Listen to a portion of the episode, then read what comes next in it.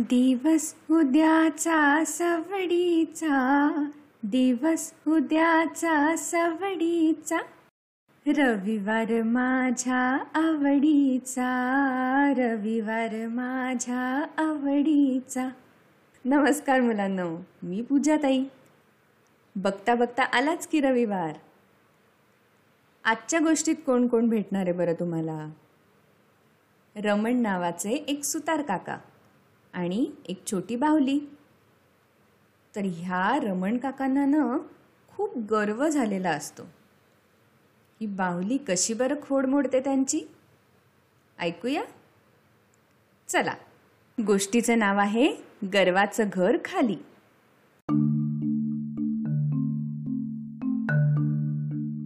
फार फार वर्षांपूर्वीची गोष्ट. एका समुद्र किनाऱ्यावरच्या टुमदार खेड्यात घडलेली. त्या गावात राहत होता रमण. तो होता एक खूपच छान सुतार. सुतार म्हणजे सगळी लाकडाची कामं करून देणारे काका. आणि त्याबरोबरच तो एक चांगला कलाकार पण होता. लोक त्याला जे काही बनवून द्यायला सांगायचे ना तो ते इतकं सुंदर बनवायचा की बघतच राहावं. वेगवेगळ्या देवांच्या माणसांच्या लाकडी मूर्ती तर अगदी हुबेहूब बनवायचा. सगळ्यांना अगदी कौतुक वाटायचं. आजूबाजूच्या गावातली लोक काही सुतारकाम असलं की फक्त त्याच्याकडेच जायचे. पण ह्या सगळ्यांनी रमणला खूपच गर्व झाला होता. त्याला असं वाटायचं की मीच सगळ्यात छान सुतार. आहे माझ्याशिवाय एवढं चांगलं काम कुणीच करू शकत नाही. आणि त्यामुळे तो एकदम तोऱ्यात वागायला लागला होता. म्हणायचा आता देवबाप्पाला सुद्धा इतकं छान जमणार नाही करायला.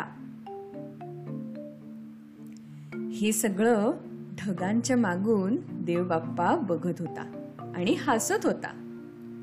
पण बाप्पानी ठरवलं या रमणला आपल्याला धडा शिकवायलाच पाहिजे.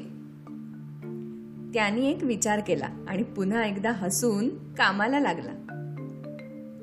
पुढे काय झालं? दोन तीन दिवसांनी रमणकडे एक लहान मुलगी आपल्या आईबाबांबरोबर आली.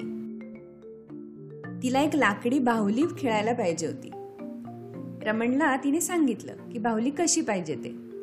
नाजूक नाक मोठे डोळे केस मात्र छोटे. हे सांगितल्यावर रमण गर्वाने म्हणाला छ्या एवढंच? मला काही वेळ लागणार नाहीये एवढीशी ती बाहुली करायला. अशी होईल माझ्या हातून. तू ये थोड्या वेळाने.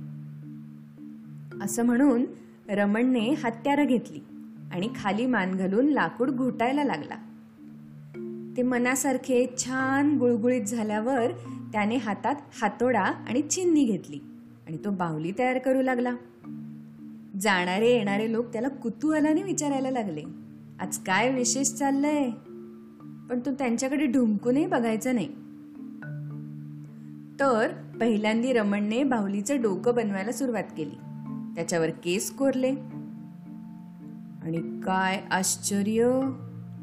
समुद्रावरून येणाऱ्या वाऱ्यावर ते केस अगदी भुरभुर उडू लागले.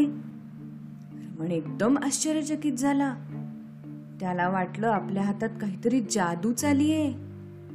मग तर त्याला अजूनच पुरण चढलं. तो जोर जोरात बोलायला लागला. बघितलं का? काय मस्त बाहुली तयार करतोय मी. आहे का कोणी माझ्यासारखं? हे बोलता बोलताच त्याने डोळे कोरले.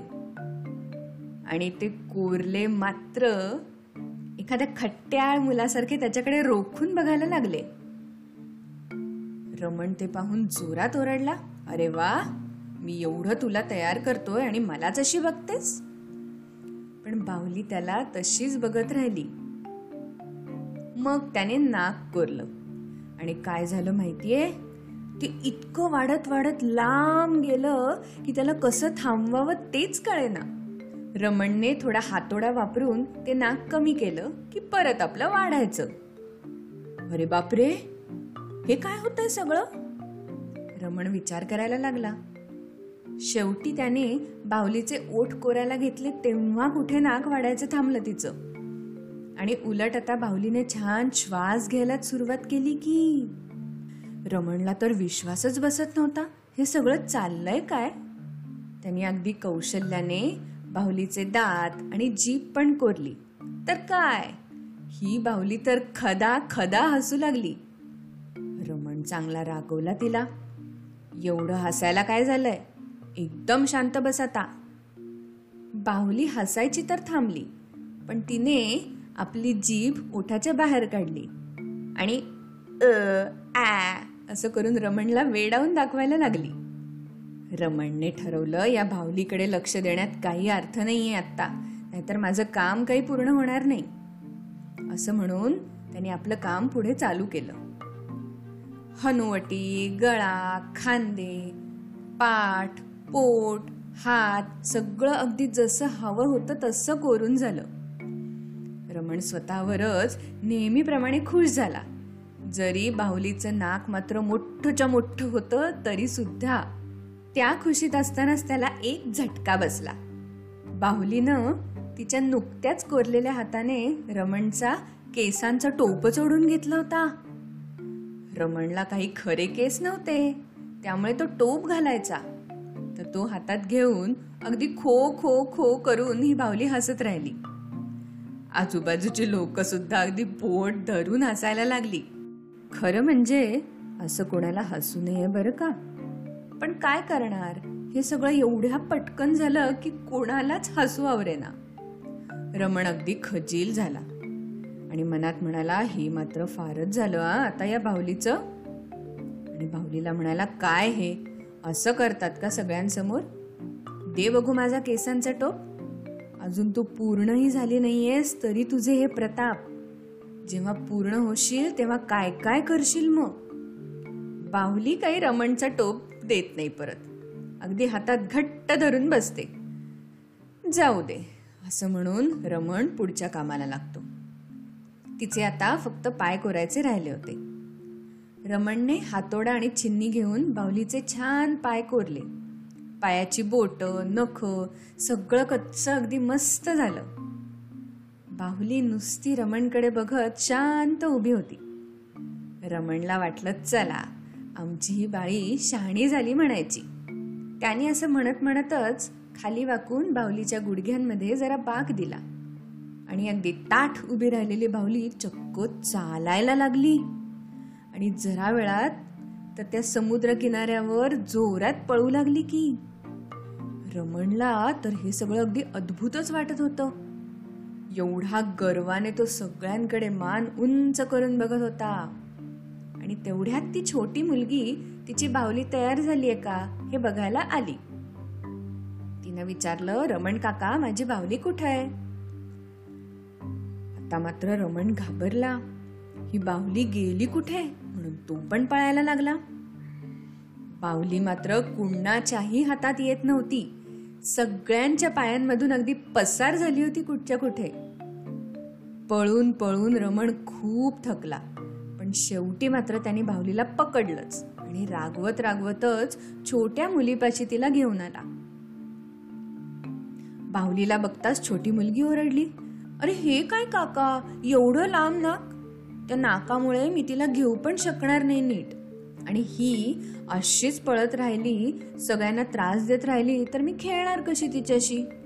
मी नाही बाबा तिला घरी घेऊन जाणार काका. जोपर्यंत तुम्ही तिला नीट करत नाही. असं म्हणून ती छोटी मुलगी तिथेच बसून राहिली. रमण त्या छोट्या मुलीला समजावू लागला. पण समजावून सुद्धा ती छोटी मुलगी काही ऐकायला तयार नव्हती. रमण अगदी उदास झाला. आणि शेवटी म्हणाला मी खूप प्रयत्न केले. पण ती बाहुली माझं काय ऐकायलाच तयार नाहीये. त्यावर ती छोटी मुलगी रमणला पटकन म्हणली अहो काका त्या बाहुलीला कानच नाहीयेत तर ती ऐकेल तरी कशी? तुम्ही कान कोरायला विसरलात वाटतं. मग रमणच्या डोक्यात प्रकाश पडला अरे देवा मी खरंच हिचे कान कोरायचे विसरलो की? गडबडीत आपल्या हातून काय काय चुका झाल्या? कसा बोलत होतो मी सगळ्यांशी या छोट्या बाहुलीशी अगदी देवबाप्पाला सुद्धा माझ्यासारखं छान काम करता येणार नाही असं म्हणलं होतं.